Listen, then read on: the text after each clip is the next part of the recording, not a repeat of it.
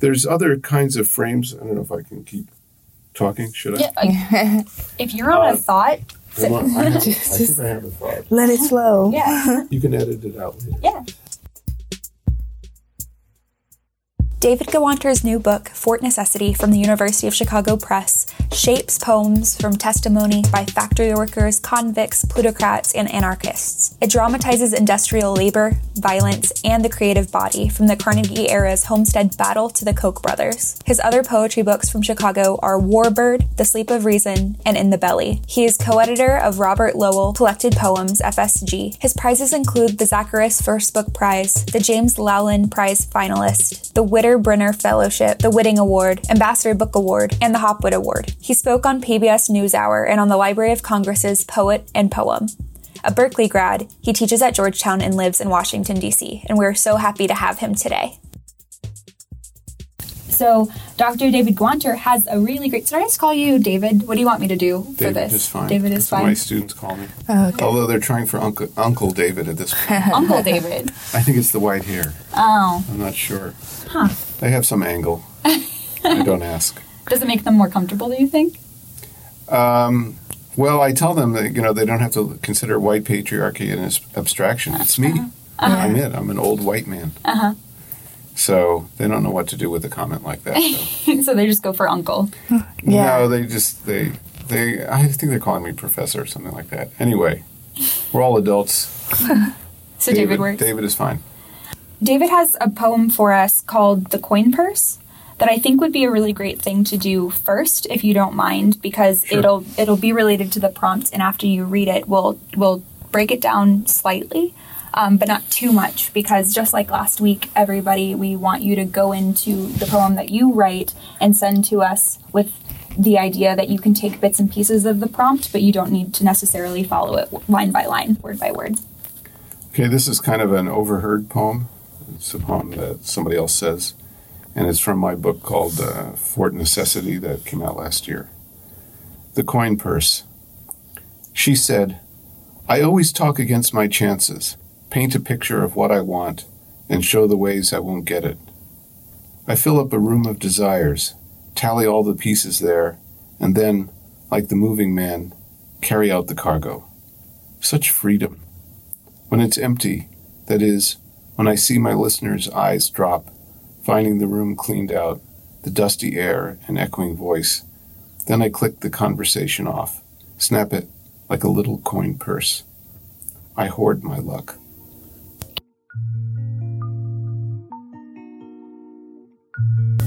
Can you talk a little bit about how where this poem sits in reference to the, the rest of your book? Well, the book is about uh, fortune, work. Um, it has a lot of document poems on uh, manual labor, industrial violence, uh, slave labor in the United States, uh, and other ways in which our bodies produce things, and the things that we produce sort of change our bodies back. So we make an object, and the object remakes us.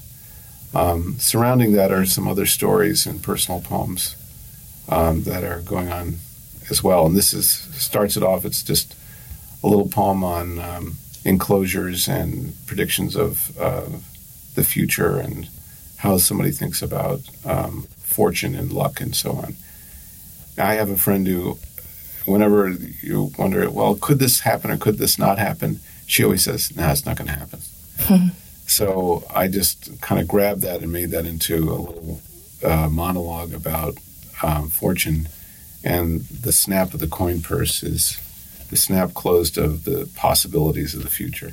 So, what's your like process um, in creating a new book and all the poems and uh, piecing together the themes and all that? Well, um, Yeats started writing prose stories of his poems and then putting them into lines, and I like that because it just got me kind of writing without.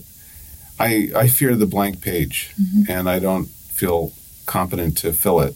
So I think I'm not writing a poem. I'm just writing some notes, and I just start writing, and do just kind of freestyle writing of prose, and then I look back at it and um, consider whether what what I said was any of any value. much of it has to go out and it's rambling and it's recircling itself and so on. And then, um, then I um, actually will go through a poetry anthology and look at stanza shapes and consider stanza shapes, and then I sometimes find a Renaissance stanza shape. I don't think I did it for this poem, which is in three line stanzas. It's got a little indented third line, like a ballad. But um, then I look at the phrases and I sort of do something which I actually am telling you about, but I don't recommend, which is to kind of cram my prose phrases into poetry lines. And then the whole thing gets revised because most of it is not working. Why wouldn't you recommend that? Um, it's. You ever see someone who bowls a lot on their own? Who goes bowling by yeah, themselves? Yeah, bowling by himself. I've never seen that. I they're believe always, you. They're over in line in lane 19. they have a wrist guard. They have a, a special bag. They have a cloth. They have a very weird way of bowling. Mm-hmm. This is from having done it too long, and things have gotten weirder and weirder. You don't want to learn bowling from that person. You want to just throw the ball, That is something. get your lane, and just throw throw your own ball. Ignore that man. He's there. He's a pathetic character. He's a, he's having his big social moment in lane 19. So this is um, not something I would necessarily recommend initially, but I do think about poems as a little bit like statuary. One way to do it is to take pieces of clay and add and build up. The other way is to take a big block and chip away. I'm more of the big block chip away type than the little clay thing. Although this looks like a this is a narrow little poem. A Michelangelo attempt at poetry, I guess. Uh, yeah, that must be it. but there's lots of ways of getting started. But I, I think just lowering the entry level is crucial. And if you start thinking about something as being important and all the rest of that, it'll just it'll make your language abstract, and you'll write in bad imitation of the poet you want to think yourself as being. I don't think about being a poet at all. Mm-hmm. I just think about writing a poem. Being a poet is something else. I mean, there's Right. there's drug requirements, funny clothes, hats, divorce, miseries. Lots of It's too much. feelings. you can't even get out of bed in the morning with the pressure like that. Frank O'Hara says in a poem, Why I'm Not a Painter, he says it was even in prose. He talks about writing a poem. He says it was even in prose. I was a real poet, which is just a kind of joke against the pretensions of the art. And certainly now, with publishing getting much more lateral and internet options and spoken word options and so forth, there's lots of places for poetry that aren't behind the pulpit or lectern or stage, and people can share things. Most people are writing poems interpersonally. They write a poem out of misery, or as a letter, or as a solicitation, and so forth. Um, and uh, so I think it's alive and well and all over the place. Twenty years ago, I uh, when I first came to Georgetown, I was working with the poet laureate Robert Pinsky on doing the favorite poem project. There's some wonderful videos that came out of that. And it was a very simple project that went nationwide. We got tens of thousands of responses. Basically, it said, What's your favorite poem? Not your own poem. Poem by somebody else. And all sorts of people wrote in. This is this is the antediluvian age when they wrote it in on postcards. People wrote in their favorite poems. A lot of them were from school or church. Some of them were songs, and some of them were just things they came came to. But one thing that you found out is that the poem has a purpose in people's lives. It's not a literary object that's there to be revered and admired. It's a functional aspect of what you're doing in the world. And it fortifies and helps you um, move forward in the world. There's a great little essay I give my students by an Italian poet, Eugenio Montale, called The Second Life of Art. And The Second Life of Art contends that shreds of poems kind of circulate around in your body. And then when you enter a new situation, suddenly that poem is drawn up for reasons you know or don't know. I've been humming We All Live in a Yellow Submarine for about 40 years now. It's actually done me no good at all, but it's kind of there and it, it gets the lyricism gets in you and I think it helps protect you against weird circumstances. The same thing can kind of happen with discussing material as your material, so the document poems, um, where you might not start to notice things in your life unless there's a context or something pushing you forward that would make you see that thing. Right. Could you talk a little bit about whether or not you think that that helped with Fort Necessity, or if if that aided in your process at all? Well, that was Fort Necessity is based on a lot of uh, kind of. It's not something I would recommend to someone starting poems. I wanted to write the story about uh, industrial life in America, but I wanted to have the voices of history speak out as themselves without a moderating narrator, mm. without me. And um, I guess it's a, a kind of a bizarre uh, version of Whitman's view through me past the long dumb voices, he says. He feels himself to be a kind of a chamber through which suppressed voices of history can um, be heard. I'm not sure I was up to that project, but I did want to consider how what happened to the American body when it was put into the industrial complex. And um, so there are various fi- figures and personalities who had notable things to say. And I took these prose articles, there it includes um, sermons and menus and court transcripts and newspaper uh, articles and memoirs, and I shaped them into formal poems with the view that there was a poem inside the prose. So that was the process. Whether it works or not, I can't say. Here's one on um, a description by a muckraking journalist named Ida Tarbell on um, John D. Rockefeller, who was the richest man in the world and then lost all his hair to the disease called alopecia. Mm. So, as of today, on February 8th, we're worried about the richest man in the world because he's Jeff Bezos, also without much hair, in the news. Corporate head, alopecia. So these, all these, these are poetry lines, but these are all by from Ida Tarbell's prose. The disease has swept Mr. Rockefeller's head bare of hair, stripped away even his eyelashes and eyebrows, has revealed all the strength of his great head, curious bumps, and tightly drawn, dry, naked skin. His mouth. Its former mask, the full mustache, is now completely gone.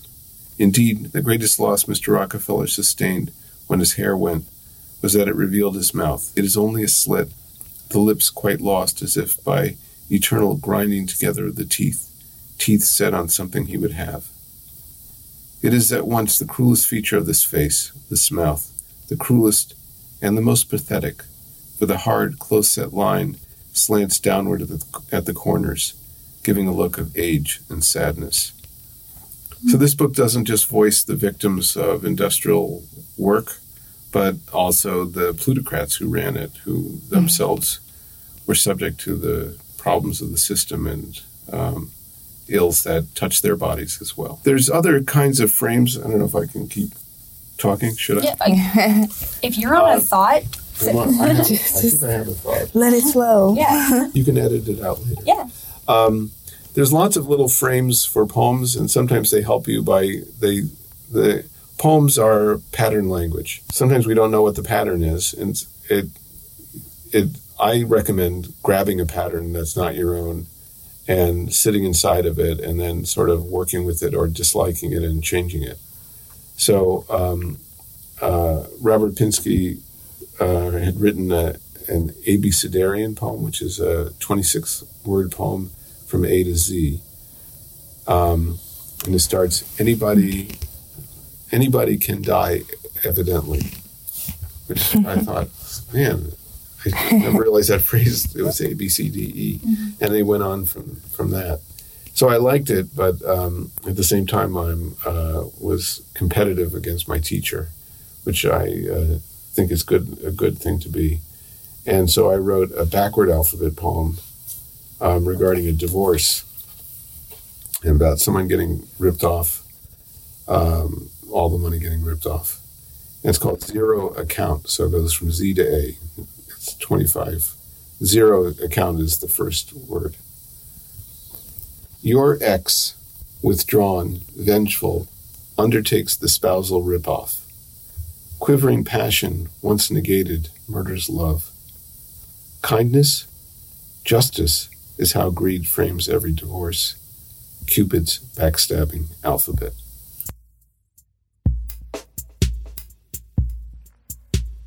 that uh, an initial problem with the draft of a poem can be say you wrote it in the heat of certain feelings. Fair enough. I mean, that's the reason, that's the source of the poem, that's how it happened. But the poem, um, it, one way that the poem can continue on in the world is that it leaves you and it goes off and it makes its own, it makes its own little path.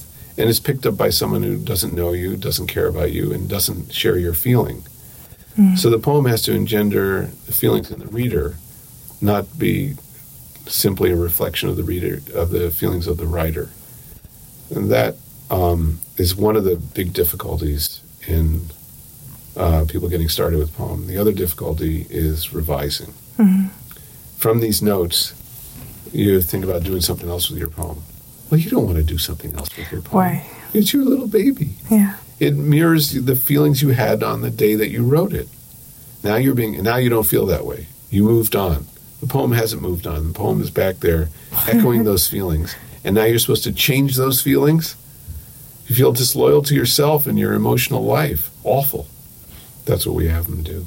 Yeah. It is hard. Changing poems and having to, yeah, go back to a place where maybe you don't want to go back to. Um, and maybe the poem would be better if it was disloyal to where you were at that at that place. Mm-hmm. What if the poem could be better for you lying about what happened to you. Could it be a better poem? Less truthful, more powerful. Yeah. Even like the question of truth in poetry, mm. um, a lot of times, you know, you write poems and people always want to know, like, who's it about? Or, right. you know, they want gossip. Right. And it's like, you know, it's not always about someone in particular. Sometimes it's just an idea, or if it's, you know, lots of different people put together, mixed up, you know. And so that's always a interesting conversation to have with people. People come to you like thirsty, wanting to know, demanding to know who is this, you know, about or there's something about poetry writing that is a little bit similar to, I guess, or what people want it to be similar to is documentary filmmaking, where it's these snippets of this real life thing, and that isn't fair. There's a a benefit, I think, to what is it, narrative writing, or when you're writing a, a novel or something else, where mm-hmm. if you mm-hmm. are creating characters and you're having them talk with each other, um, you get, get, out of yourself, right? You get mm-hmm. to yeah. you get to fictionalize everything, and that right. is allowed. And for some reason, I feel that, and I don't know where I get this idea from or how it was put into me, but that poetry does have this label of truth that you're supposed to stick with. Mm-hmm. That's pretty limiting, I think. Yeah. Well, lyric po- poetry sometimes has this uh, little um, headliner view that it's um, about the intimate life, about your intimate life, mm-hmm. what happened to you, and what you did then, and so forth. And so people, people's interest is is voyeuristic. They want to know, that, you know what what did he say? Did he dump you? All the rest of that. So, but that's um, only one of the things the poem can do, and um, if it's if the coin purse is makes sense to you, your sense of it is different than my, my sense would be. My mm-hmm. sense is a fa- is a faded sense, and um, the uh, teacher once told me that uh, which I think is true. The poem, a good poem, has a secret in it that the poet doesn't know. Has another option, has another opportunity. But that's because you, as a reader, take up the poem, and it reflects something out of your experience. So it, now it's gotten away from it's all about me. Um, in Fort Necessity, I wasn't trying to write poems about. I, there are a lot of poems that are about me, me, me, me, me. but the title poem is about other people and what's happened to them. Um, and I'm trying to get their voices and trying to stay out of the way. So it's not so much what am I thinking about, but what are they saying? What are they saying to each other? And with that kind of poem, a doc, set of document poems, you're trying to get the voices to speak to each other directly, voices that never met each other in life, speak together in a poem. And that's a different type of dramatic experience um, and one that I can't provide if I'm in this center stage with a microphone. Well, here's one. I, I did mix up the uh, poems in here with the frame of the of the title poem is about me helping my father with an autopsy because he was a pathologist and I helped dad at the office. My first autopsy, age 10. A man walked into emergency, dropped dead. His body was a garden my father tilled, blade plowing the flesh, seeking his death. What part of his life had killed him? My father grasped dead arms. This is a working man. Little helper, I touched the puzzle of his hand. Ruts and scorch marks, yellow brown nicotine, nails, map of the defiant artifice, yielding, yielding from the heart's glutted tube a black crumb my father took for death. He made me witness unspeakable injury, cut my childhood under its blank sheet.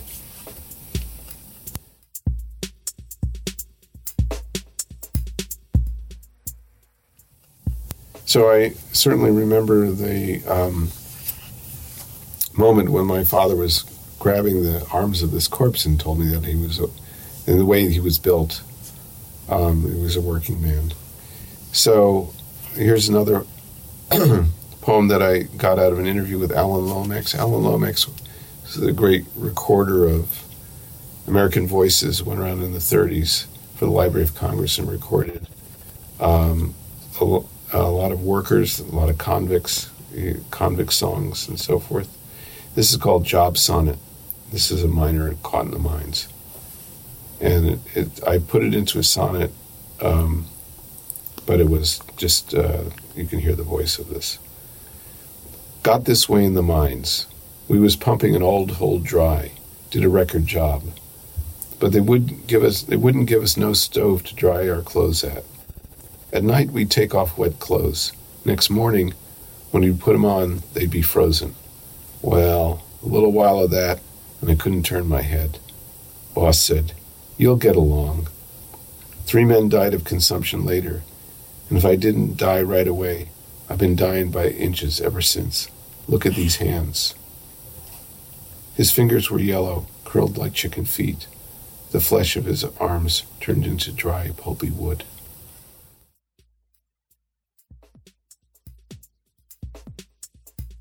Not very uplifting. Let me say. Let me give you some other prompts for poems. Yes. There's a little poem called that I'm I guess I'm calling, I don't know, that's the official name for it, a litany poem, which is just adding up all the names about something. Oh. You don't have to say anything about it. The names will say it. So you could do like money, sex, sauce, cars, whatever you like. this one's the name of the hare by uh, Seamus Heaney, who I had the good fortune of studying with long ago.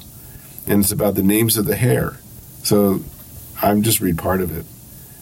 Um, the hare, call him Scotard, Big Fellow, Beauchart, the O'Hare, the Jumper, the Rascal, the Racer, the Wymouth, the Messer, the Skedaddler, the Nibbler, the Ill-Met, the Slabber, the Quick Scut, the Dew Flirt, the Grass Biter, the Goybert. Who knows what a Goybert is? it just sounds great. Home Late, the Do the Dirt, this, the Stubble Stag, the Long Legs, the Stook Deer, the Frisky Legs, the Wild One, the Skipper, the Hug the Ground, the Lurker, the Race the Wind, the Skiver, the Shadow Shifter, the Hedge Squatter, the Dew Hammer, the Dew Hopper. I don't know if these are real names or he's just making them up. Right.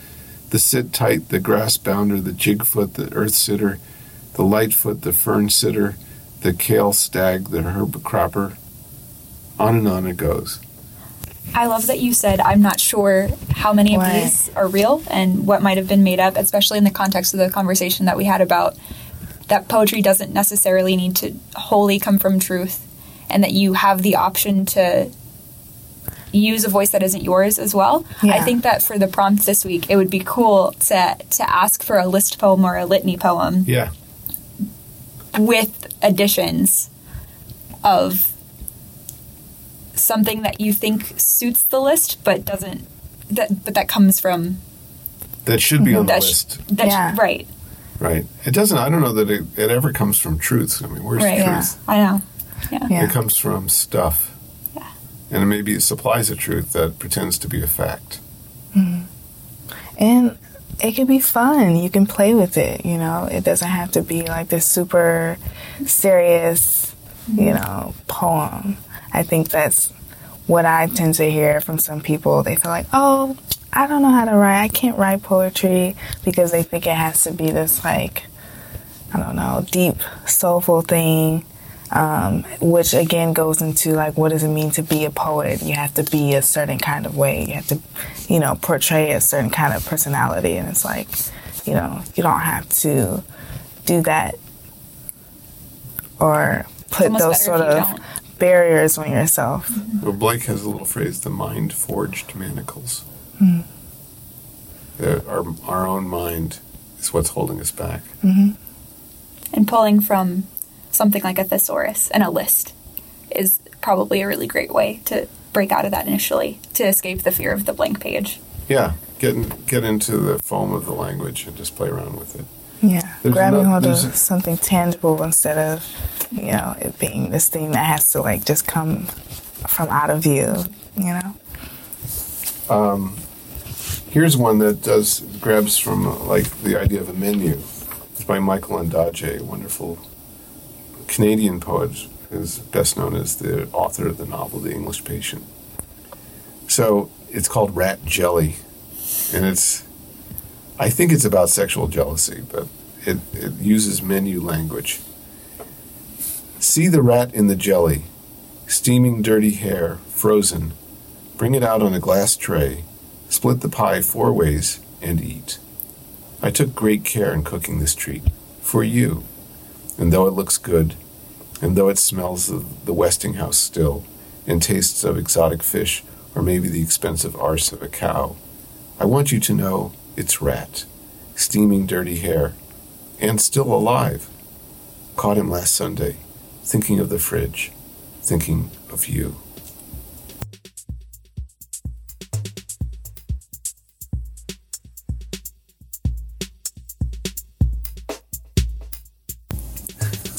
That was a twist.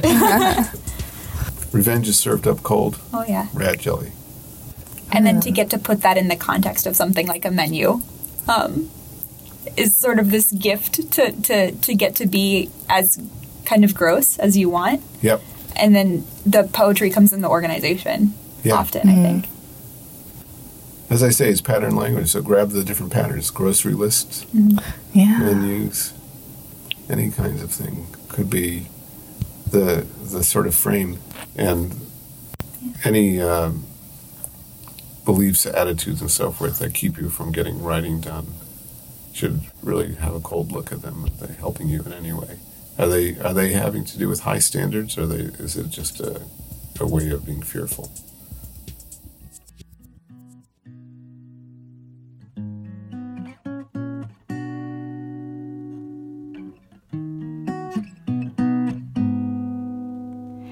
Thank you for listening to this week's episode of the Poetry Prompt Podcast. This week's prompt and all other prompts are on our website at the Poetry Prompt Podcast at georgetown.domains. Again, that's the Poetry Prompt Podcast.georgetown.domains.